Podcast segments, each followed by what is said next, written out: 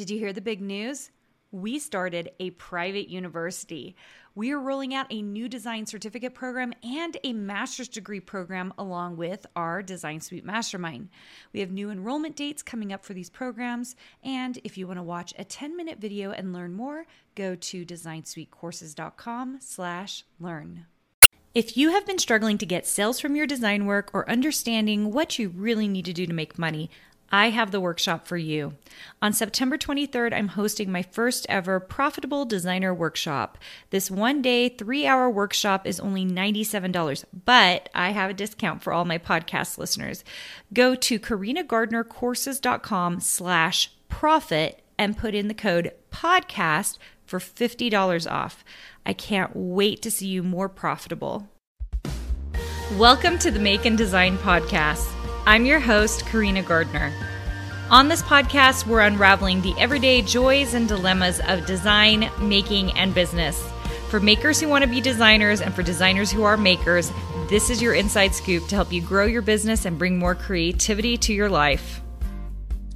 Hey guys, today I'm here with April Cobb, and we are going to talk about niching down. It's something I hear a lot of people talking about, but we want to talk about in terms of niching down and doing something you like. Because I think April and I both believe this is totally possible.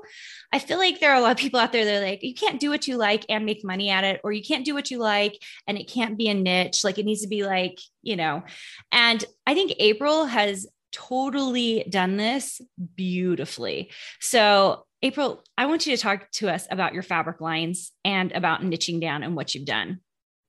I'd love to. Okay, so I spoke in our last podcast a little bit about um, my Gilmore Girls fabric and how that became such a hit and just totally done out of like my love for the show with no intention of it ever becoming anything that was going to. I also have to say, I didn't say in the last show, but I am a huge Gilmore Girls fan. So like this was like when I because I remember seeing the fabric and I was just like, oh, like seriously so good. Okay, sorry you guys.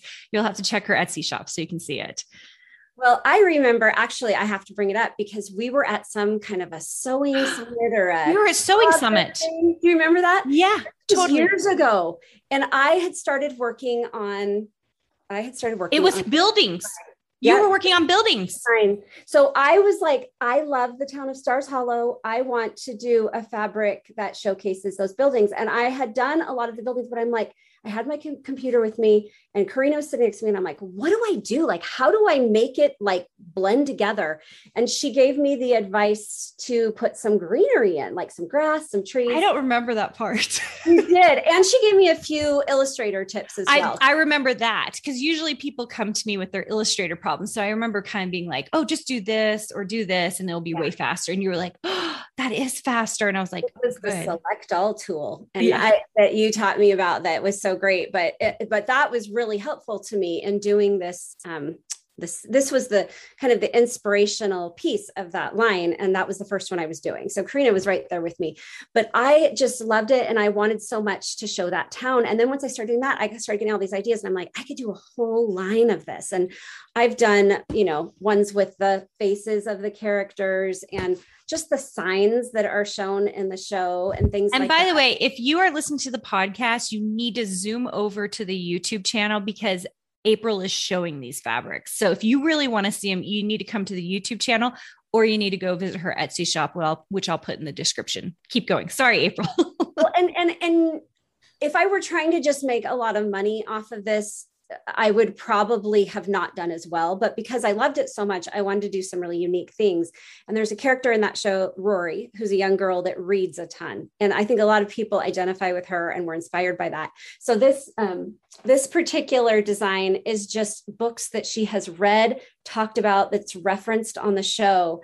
And I made spines of all of these. And that that fabric has sold also just to librarians who probably know nothing about Gilmore Girls. But and part of i guess the moral of that story is you just make something that inspires you something that's interesting or that you love or that you want to spend a lot of time learning and thinking about and you'll be surprised who comes out of the woodwork because so many people like the things that you like it. Like if you like something it's it's probable that there's other people out there that share the same love that you do. Yeah i agree with you. And i feel like people get so nervous like no one's gonna like my style. No one's i'm like oh my gosh. Like I love that you think you're that unique, but at the end of the day, most of us like a lot of the similar things. We really do. Even your quirky, whatever it is over there, some like you can sell it like the crazy things you'll see. Like to me it's so funny because i talk about niching down all the time but there is nothing more niche down than just gilmore girls. Like we're talking about a single tv show in the span of the universe From and like that's decades, it like like how long ago was that show on? Like in 2000 to 2007 maybe or something? Gilmore girls is my go-to show when i'm designing a fabric line though because i don't have to watch it.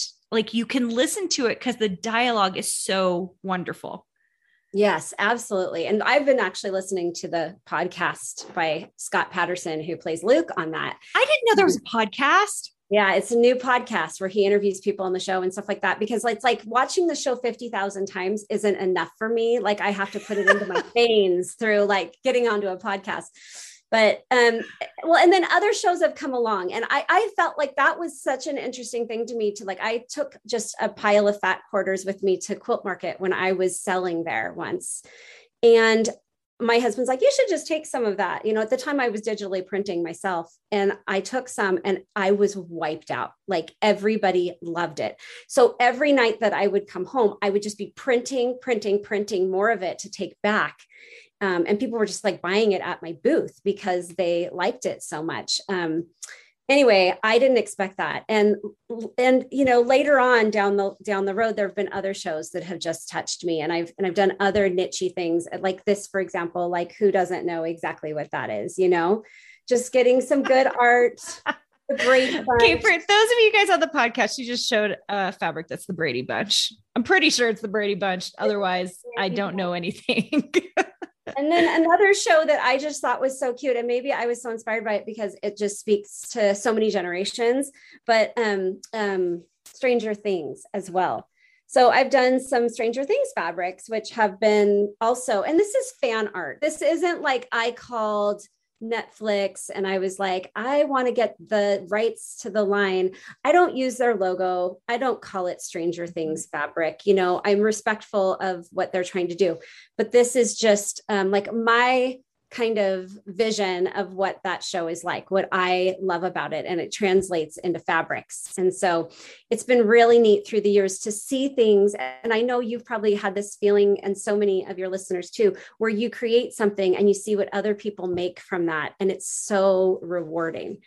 And so yeah. sometimes it's some pretty weird stuff because some of my fabrics are a little bit weird, but they're things that I like and others have agreed, I guess. I love it. I love it so much. And I love that you're having fun doing it, you're niche down and you're making money doing it, which that's the other thing. I think people get a little bit like, if I like it, can I make money off of it? I mean, what, what's your thoughts on that, April?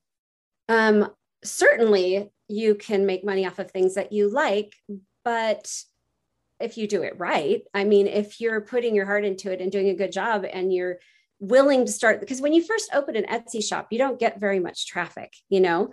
My Etsy shop didn't explode until I introduced my Gilmore Girls fabric. And within like a month, they were using a picture of my Gilmore Girls fabric as the craft supply main image for Gilmore Girls supplies, or I don't know what it was. But I was like, wow, how did that happen? How did I get thousands of orders? But but it didn't happen off the bat. That's what you're saying which i think right. people need to hear. Like there's usually some time before everyone thinks people are just instant successes that they're just suddenly doing the thing and they're amazing. And it's like oh my gosh if you'd just been paying attention to me back when i was making tote bags and headbands for farmers markets. And now here I am doing this, and it took a while to do this. It takes time. And I say this all the time, especially to my design suite members, or if you're in one of my design boot camps, we are here for the long game because the long game is what makes us money. The long game is what gives us the most actual like self fulfillment, like in living a creative life. It's the long game, it's not the short game. The short game feels hard. It does. And that's like being a one hit wonder. Who wants that? Like you want to just, you do it because you love it. I certainly do it because I love it, you know, and I know that you do too. I mean, you start becoming more dependent on the financial aspect of it, but the money will come. Like it, I wouldn't say, like, if you get in a bind and they're going to take away your home, open an Etsy shop tomorrow and start putting random stuff on it. I mean, that's not going to save your home. But if you just start along the path, and you try different things. Another thing that's been extremely helpful to me at farmers markets might seem hokey, but it gives you an opportunity to be like in a retail space where you're getting feedback from your customers. And I think that's something that is just invaluable. Even if you make something great and you're taking it to boutique, sometimes the boutique owners will tell you, I had this feedback from my customers. It's not comfortable or it itches or it's um, it's too orange, you know, whatever.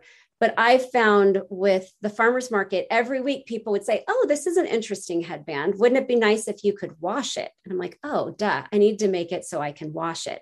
Or it'd be nice if you had, like, that's how I would know that design, like colors were becoming on trend because people would come in and start saying, like stop buying brown in those early 2000s and they wanted gray and yellow all of a sudden and i would listen and then i'd come back with a bunch of that and it would just get bought up right away. Isn't that crazy? And you were good at listening because most of the time people take it as criticism, not like a wait, this is what the market's asking for. Maybe I need to. That's what I'm talking about your adaptability. I talked about this in her first podcast that I talked to April. She really is super adaptable. And I think to have a creative career, you do have to be adaptable, which is why you, so many of you who know me I keep doing different things because I'm like following a trend. I'm kind of paying attention to what's happening in the marketplace.